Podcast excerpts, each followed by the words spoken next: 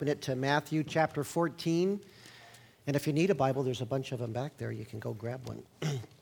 or look on a neighbor. People are very neighborly here.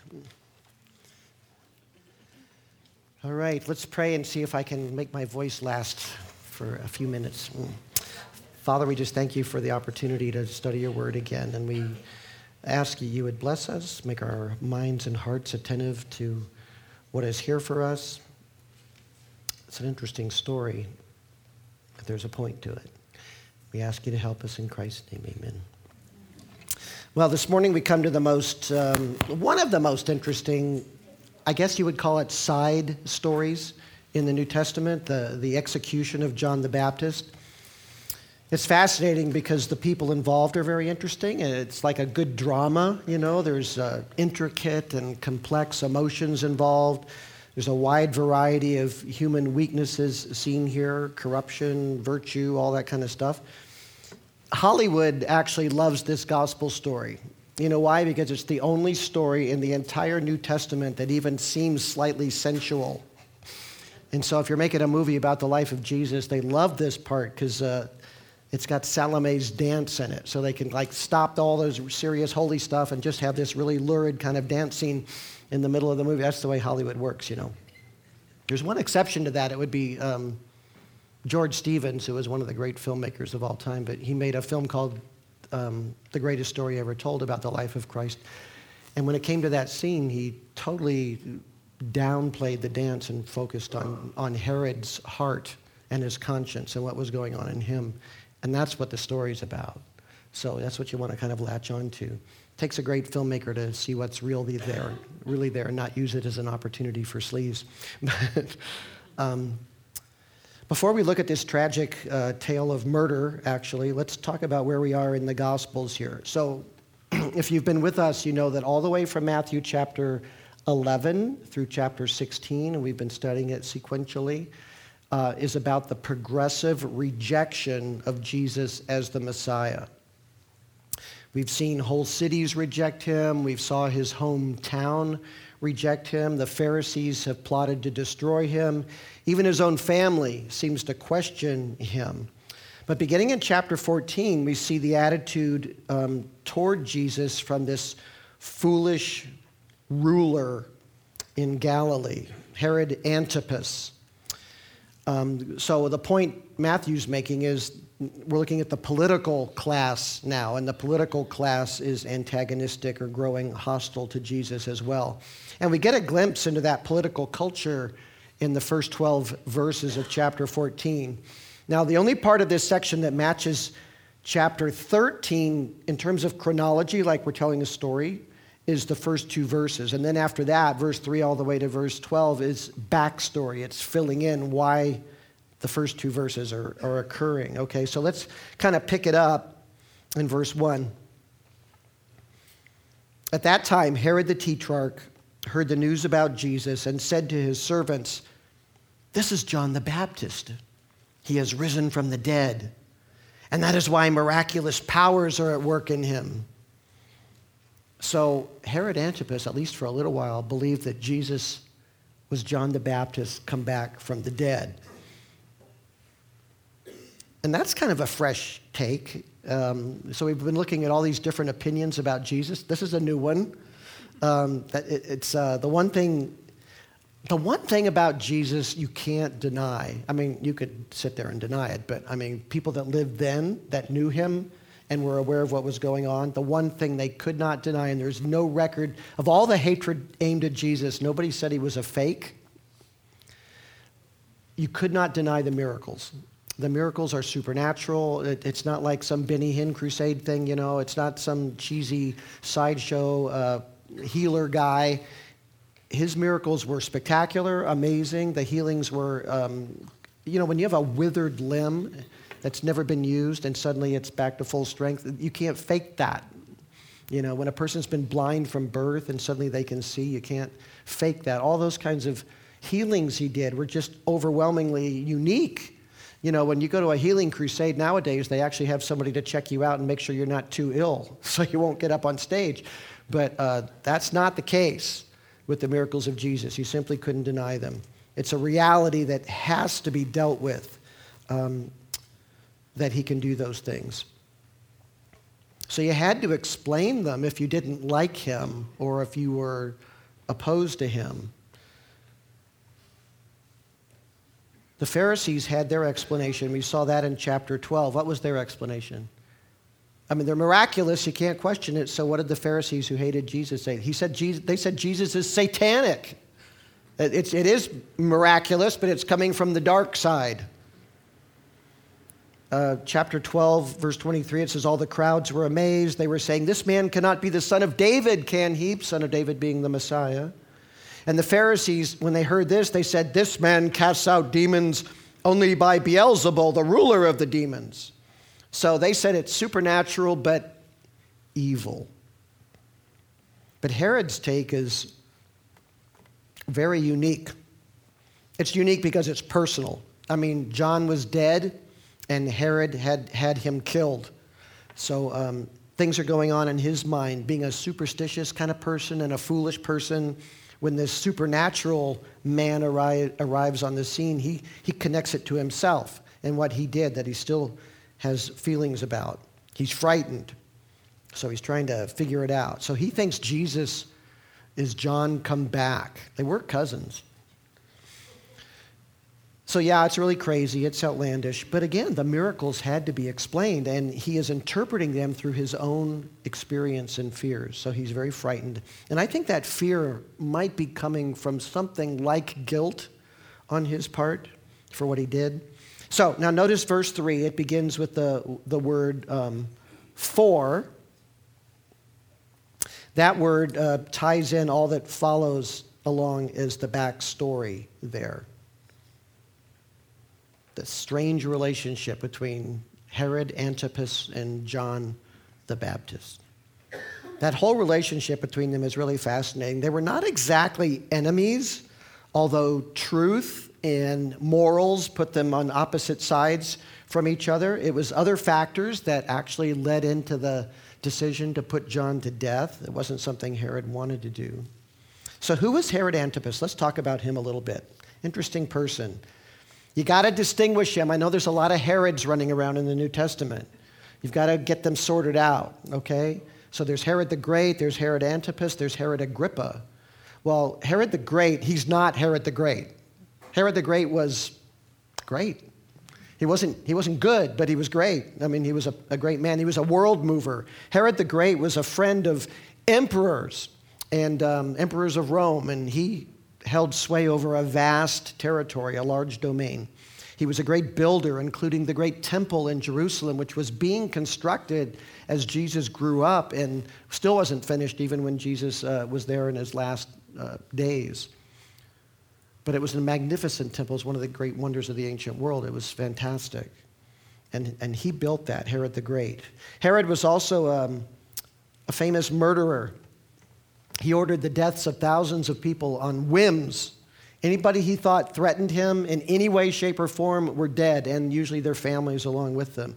That's why it's not surprising that he's the guy that ordered the slaughter of the children in Bethlehem. People say, well, how could somebody do that? He did that like every couple weeks or something like that. Anything he thought was a threat. So when he found out, hey, some people actually believe the king of Israel is being born in this little Bethlehem. So if we kill all the children there, uh, we've solved our problem. No threat to me, right? So that's what he did. That was totally normal for him. He killed members of his own family uh, he thought might be a threat. So that was the father. That was then. Now we're talking about this Herod, Herod Antipas. He's a son, one of many sons who vied for power when Herod the Great died. And Rome looked at that passel of children, boys, and they said, None of these guys are great. None of them are worthy of being um, taking the place of Herod the Great.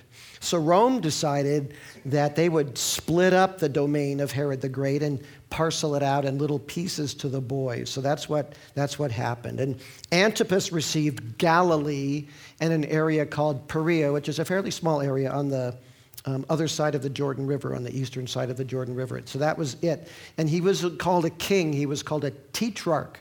And a tetrarch means like a fourth, you know.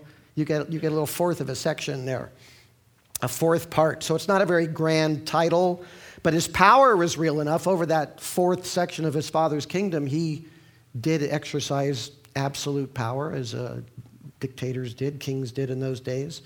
Technically, he wasn't a king, but he had those same kind of powers. And he, he held that position for four decades. So he, he, about 4 BC is when he started, and he held that position until about AD 39. It's a long time to reign. So he was used to having things his way in his territory. He wasn't Jewish. His, his father was an Idumean, and his, his mother, Malthace, was, uh, she was a Samaritan. But for him, things went pretty well. Things were pretty normal in the world of petty rulers until um, Herod Antipas did a very bad thing. And what he did was he went to visit his brother, half brother, Herod Philip. That's another Herod, Herod Philip, who was another son of Herod the Great by a different wife. And Herod Philip was a tetrarch too. He had his fourth. So he was a tetrarch. His kingdom was on the east side of the Jordan River, but a little more north, and it kind of extended into Syria, kind of that direction. Um, and Antipas visited Philip, and there he became completely enamored with Philip's wife, Herodias. She was a great beauty, and she was the granddaughter of Herod the Great. So both Philip and Antipas were half uncles of Herodias, but Philip had married her. So Herod Antipas, having seen far too many Disney movies when he was a child, believed that um, you should follow your heart. So um, he fell in love with Herodias, and, and she'd probably seen the same films because she fell in love with him, and she was following her heart instead of her vows. And um, they carried on this relationship, and Herodias did something women weren't allowed to do. She divorced her husband. Uh, husbands could divorce wives in, in that part of the world, but wives couldn't divorce their husbands. But she did. She just left poor um, Herod Philip and went home with Herod Antipas, you know. The problem was Antipas was already married too. Um, he had uh, Phasaelis was his wife, and so Herod, when he got home, he uh, sent Phasaelis back home to her daddy. Her daddy was an Arab that lived in Nabatea, which wasn't too far, sort of the southwest uh, of Israel. And her daddy wasn't very happy about that. And her daddy wasn't just some guy sitting in a tent, he was the king of Nabatea. So, having his daughter so horribly insulted, he raised an army and attacked Herod Antipas for putting away his daughter as um, a wife. So, Herod Antipas, he raises an army too and sends it out there after that army that's coming his way. And his army, Herod Antipas, the uh, adulterer's army, gets totally creamed by um, the Nabatean army. So he's pretty desperate. So he reaches out to Rome and he says, Help! And the Romans come in and say, Boys, stop it. Send your armies home. We're done. Just forget this whole thing. Put it away. This kind of stuff happens all the time. It certainly happens in Rome all the time. Emperors trading wives and stuff. So they do. They stop the fight, and um, Herod, and uh, he's back on his throne. He's got his new wife, Herodias. Now, so if, you're, if you have nothing else to do this week, you might want to just try to sit and count the commandments that Herod, Herod Antipas broke um, in this whole affair here coveting, stealing, adultery, uh, and you can throw in incest too, actually, according to biblical law, in terms of this relationship.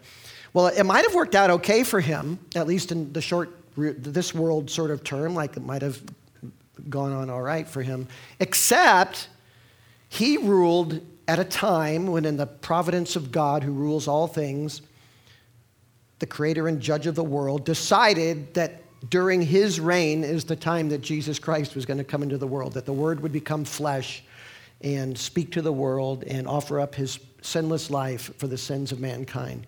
And it was going to be under that guy's watch that these things were going to be happening. So um, that kind of interferes with his happiness factor here. So that was the time uh, for the greatest miracle of all, which is Christ coming into the world, the birth of God's Son as the Savior of men. So his coming, the Old Testament foretold, as we read earlier today in our service, his coming would be heralded by a great prophet like Elijah. And that was John the Baptist. And, and Jesus himself confirmed back in Matthew chapter 11, verse 14, he said, If you are willing to accept it, in other words, if they accept the kingdom, if they accept Christ, he said, John is Elijah who was to come. If, if, of course, they didn't. So it's going to happen again someday. So the first true prophet in 400 years comes in the person of John to proclaim the coming of the kingdom and call people to repent in anticipation of the king's coming.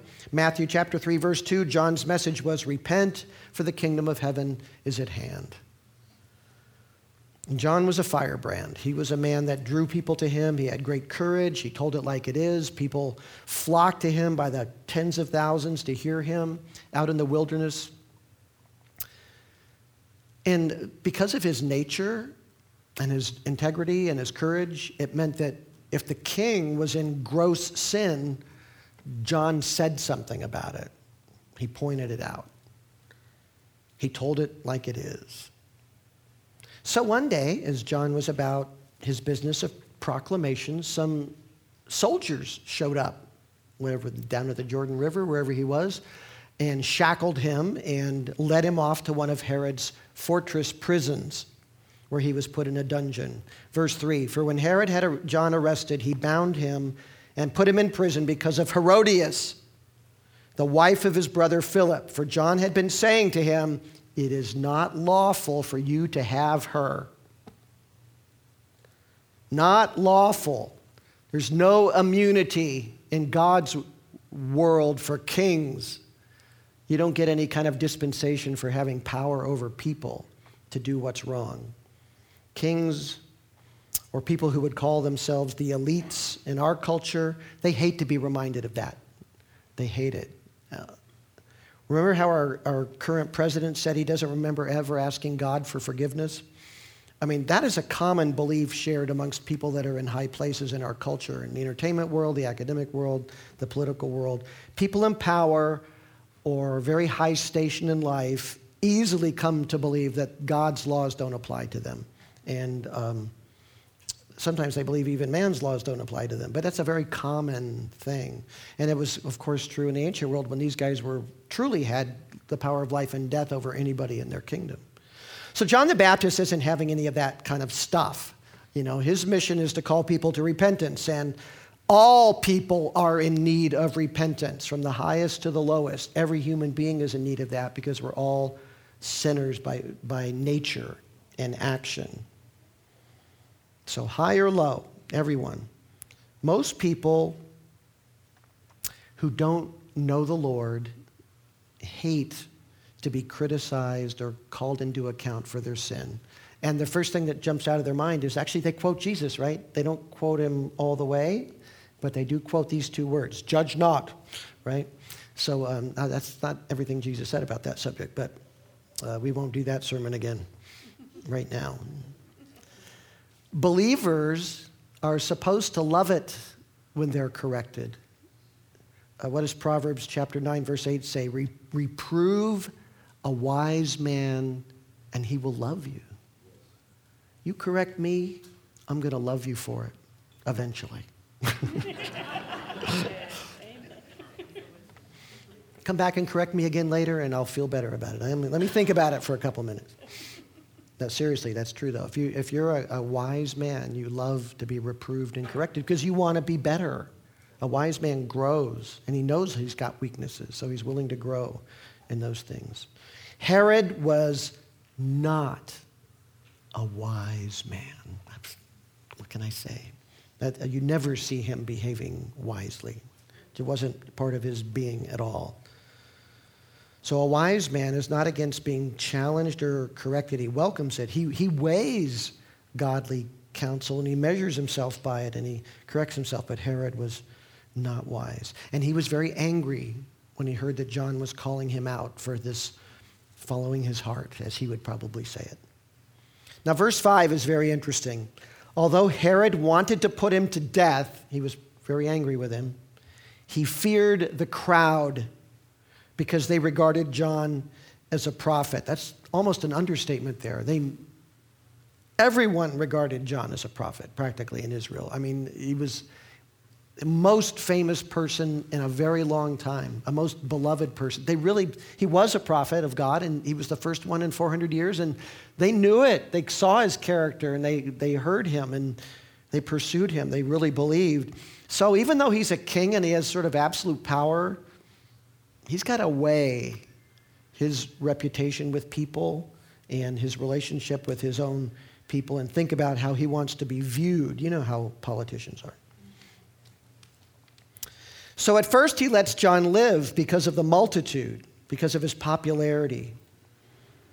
And although Herod Antipas was a petty tyrant who could do what he wanted, he had to weigh in all of those factors. He had to watch out, especially for uh, um, not necessarily a rising against him personally, but a lot of trouble, stirred up trouble, riots, rebellions, uh, people freaking out, complaining. His main concern may not have been for his own safety, but not even his own popularity, really, but, but what Rome might think. The Romans liked to have controlled, peaceful provinces. And when they handed power to some little local guy, instead of put one of their own people in there, they expected those local guys to kind of take care of things. Even their own governors. You know, Judea was put under a procuratorship, so that there was a Judea was always stirring up trouble, so the Romans wouldn't allow a local king to be there. They put a, a, a procurator or a governor there to oversee that directly. So Rome had direct power over Judea because it was stirred up too much. And if they started thinking Galilee might be stirred up too much, they might just take Herod Antipas out and put a Roman governor in there. So he didn't want that to happen, so he's got to play the crowd a little bit carefully there. All those guys feared Rome. So Herod imprisons John, but that's all. That's all he does. He throws him in a dungeon. So, and it's not mercy or goodness that makes him do that, that holds him in check. It's entirely his self interest, right? Now, Matthew Henry says something um, that might apply here. He said a long time ago, hundreds of years ago, he said, Men fear being hanged for what they do not fear being damned for. In other words, people, because they don't really think about God very much, they fear getting their neck in a noose way more than spending eternity in hell apart from God. They don't worry about that. They don't think about that. Herod's one of those kind of guys. He doesn't think about that. But he is worried about the Romans disliking him. So there's that kind of thing. So the motivation wasn't that he was pious or good, it was expediency to keep John alive. Mark, in his gospel, gives us more details about what happened in the relationship between John and Herod as time went on. He probably had never met John. John probably didn't say the things about him to his face. John never went into cities. And Herod certainly didn't go out to see John in the wilderness and get baptized in the Jordan River. So they probably met for the first time after John was arrested. That's most likely. But in, in Mark chapter 6, we're given another reason for his sparing John. In Mark chapter 6, verse 19, Herodias, who's that? That's his new girl, right? His new wife. Herodias had a grudge against him, against John, and wanted to put him to death and could not do so. Why couldn't she do so? Mark says, For Herod was afraid of John knowing that he was a righteous and holy man, and he kept him safe. And when he heard him, he was very perplexed, but he used to enjoy listening to him. So after he meets John, and they start kind of having a little bit of a relationship. And I don't know if he had John brought to him or he'd go down to the talk to him through the bars or whatever, but they started to converse and he didn't really get it, but he could see that John really was a holy man and and he liked listening to him. So he probably eventually ended inviting him up into his quarters or his area, his throne or whatever, throne room, and dialogued with John or even let John preach to him. We don't know all the details, that's all it says here, but he was afraid of John as well as the multitude as he got to know him because he believed he was a holy man. So Herod had some sense of the power behind John's life, his holy life, which he, even though a king, had he's got accountability to that power too, you know. So he's starting to think in a more I don't know if you'd call it religious way, but a superstitious way at least, right? And there may indeed be a power behind the prophet that he uh, should not offend. That's how he's thinking.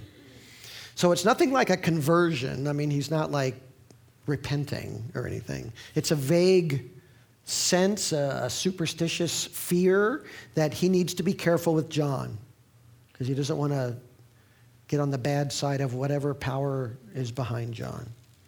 So it's not, again, it's not out of piety here either, but it's a, out of his superstitious disposition. So here we learn that over time, Herod came to like him and they conversed, and he enjoyed the conversations. Somehow, and it would certainly have been at Herod's request, they had this ongoing relationship. So we have this uneasy, growing relationship between the king and his prisoner, and Herod's intent is to not harm him. He doesn't want to ever harm him, but he doesn't want him stirring up trouble either, so he's going to keep him safe in, a, in his cell somewhere. And that will keep John from speaking to the public and talking about his sins and sort of solve all those problems. But he's not going to hurt John to offend the powers behind him either. There's one problem with his plan Herodias, the wife, who we already read is also angry with John. And she's not superstitious or predisposed to be merciful at all, right? He dared to humiliate her, he judged her for her sin as well. So she's a woman who works pretty hard to get what she wants. And she wants John dead. So poor King Herod, he's between a rock and a hard place, right? It's one of those situations. What am I going to do? He wants to keep his wife happy, Herodias happy, but he fears harming John. So what's a wicked king to do, you know? Well, he tries to assure her that as long as John is locked up, everything's going to be okay. And he says, I'm not going to kill him but I will keep him locked up. And you need to be happy with that. Well, whatever she said hasn't worked on him, so she isn't getting what she wants. But being a resourceful gal, his birthday is coming up.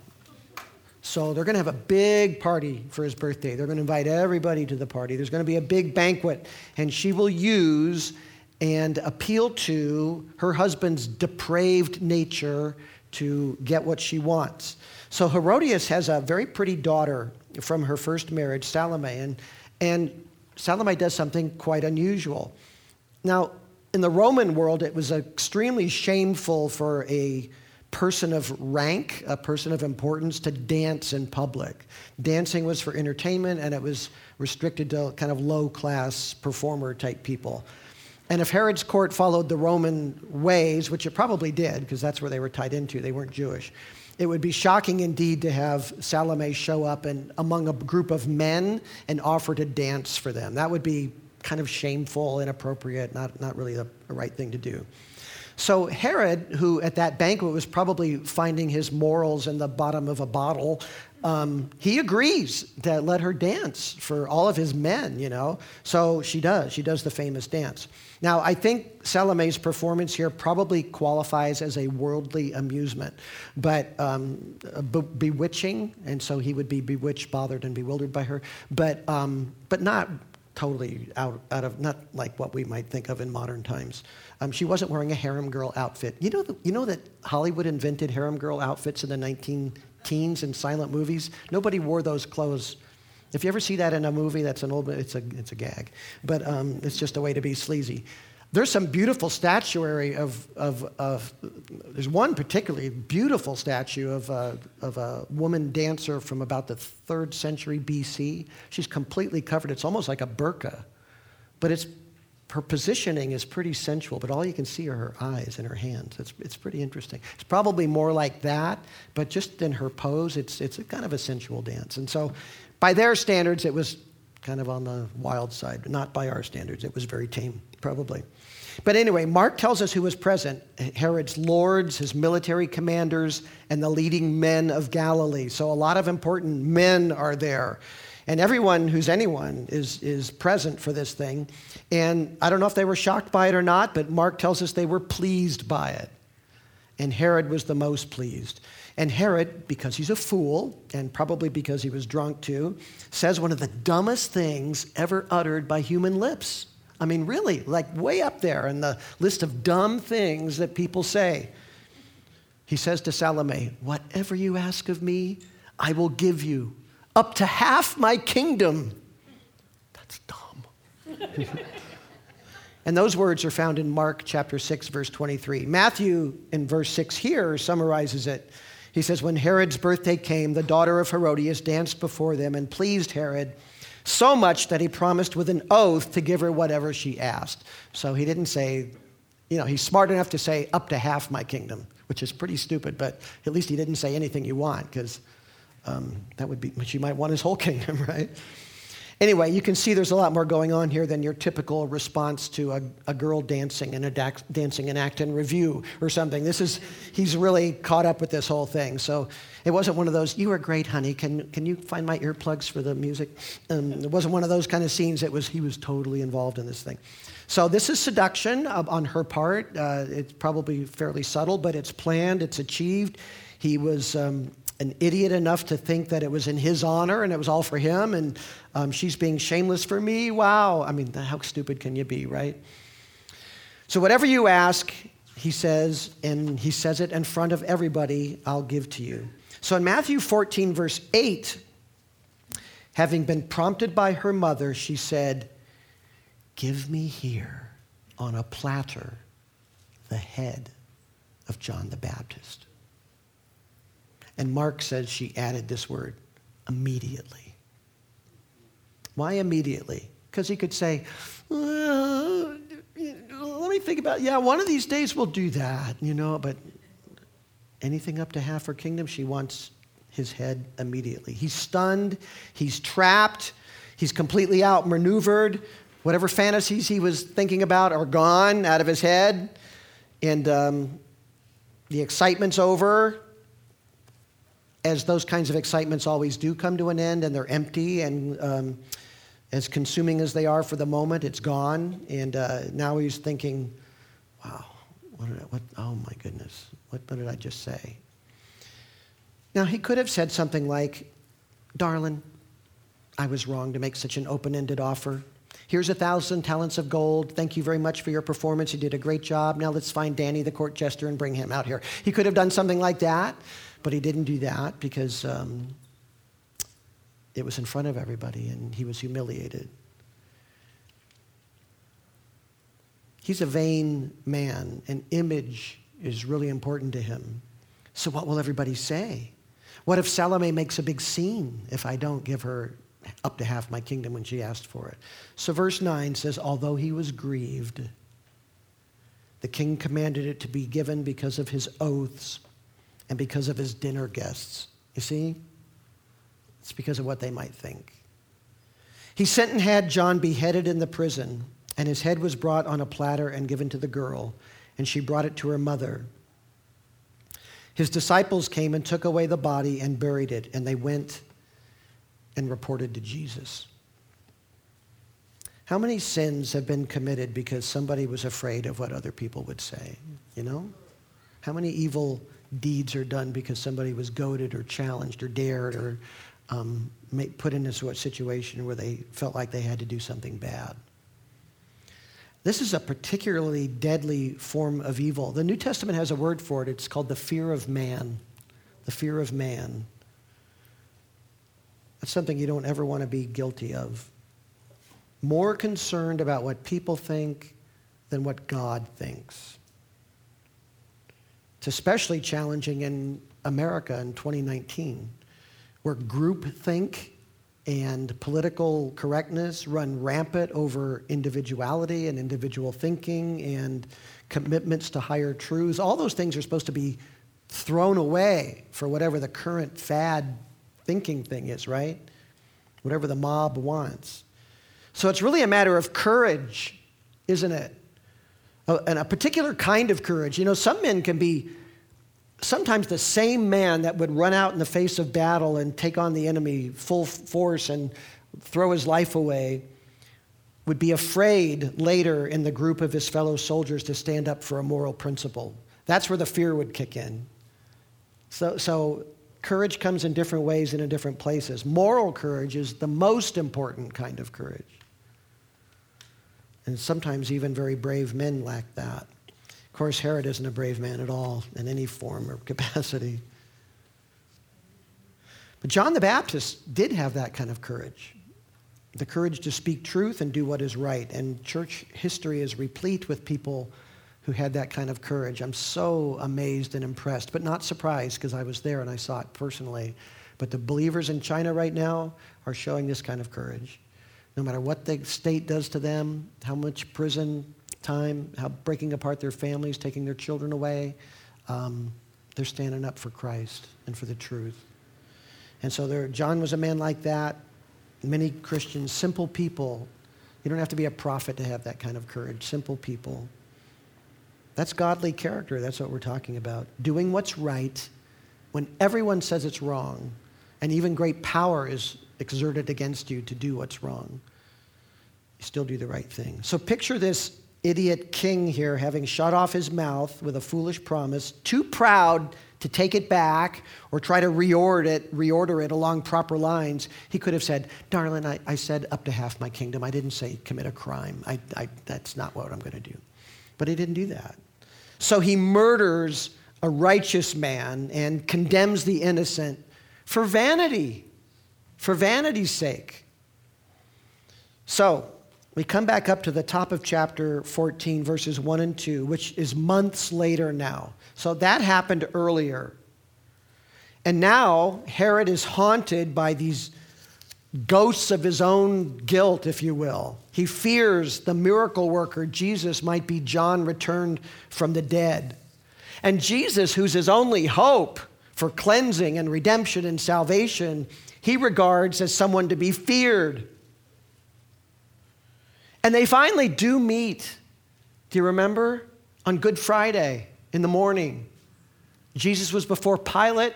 Pilate said, This guy's innocent. How am I going to get out of this thing? Jesus, he, he lives in Galilee. Isn't Herod in town? Yeah, Herod's in town.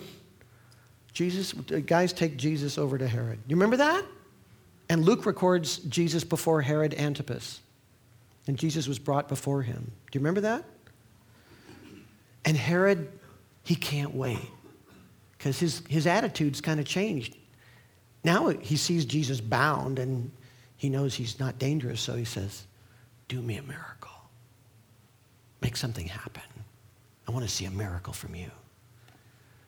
And the scripture is really clear. Jesus doesn't say one word to him, he's dead silent, which is really interesting. Jesus talks to Pilate a lot. They have conversations. He won't say a word to Herod. Why not? Because it doesn't, the proverb says, don't bother telling a fool what's wrong with him. So Herod, in disgust, sends him back to Pilate, but dresses him up in fine clothing first, like royal clothing. Luke chapter 23, verse 11, it says Herod, with his soldiers, after treating him with contempt and mocking him, dressed him in a gorgeous robe, and sent him back to Pilate. Then Herod Antipas drops out of the Bible story, except that he makes a note there, Luke does, that he and Pilate became friends from that day on, when they used to be kind of rivals. A friendship born out of murdering the Son of God. But Herod's end, we know from history, is kind of interesting. When Caligula became the emperor of Rome, Herod's brother in law, Herod Agrippa, that's Herodias' brother, was elevated to the status of king. And Herodias, a woman who could not bear slights, obviously, she pushed Herod Antipas to go to Rome and become a king too, to get that full title instead of being a tetrarch, a little guy. And he does what dutiful husbands do, obedient to their wives. He goes to Rome, and Herod, Herodias' brother, who's now a true king, finds out that they're going to Rome to get that title, and he sends letters to Caligula by a fast runner fast source, that says Herod Antipas is in league with the Parthians, Rome's worst enemy in the east, just to mess with him. So Caligula gets the letter, believes it, and takes Herod Antipas, his whole lands away from him. He says, You're not a tetrarch at all. You're not a king. You're not anything anymore.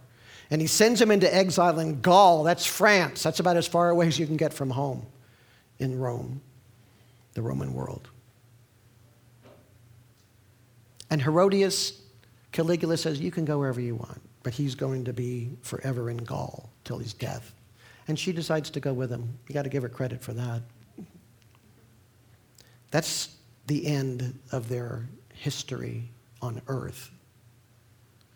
Far more important, though, is to consider the verdict not by Caligula, the emperor of Rome, but by the creator of Herod, the judge of the living and the dead. To be exiled by Caligula may have been a sad day, but Herod Antipas is going to stand before Jesus Christ, the judge of the living and the dead, the same person, the same person who he mocked and tormented and dressed up in robes, and make an account for himself. And to be exiled by Jesus on the great day and sent away from God forever, that great day when the thoughts and the motives of men are disclosed and judged there's a lesson there. Don't regard Jesus Christ casually. Don't be flippant about him. Don't be foolish like this little king was foolish. Don't panic at the thought of Jesus. Don't run away. Don't mock. Don't push him away. He offers you reconciliation with God, which he purchased with his own blood. And he, his arms are wide to you, sinner. That's the reality. And a wise man runs at such an offer. Mercy before the God of heaven, freely given. Only a fool turns that away.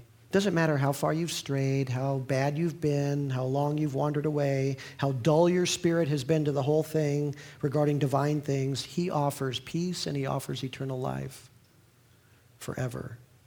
That's good news. That's why they call it gospel. Gospel means good news. So embrace Christ. Don't be a Herod in your own little world. Let's pray. Lord Jesus, you, you stood before kings and governors, but we will stand before you, the true king of your creation. Help us see you as you are, and help us to give you the honor and devotion that you deserve.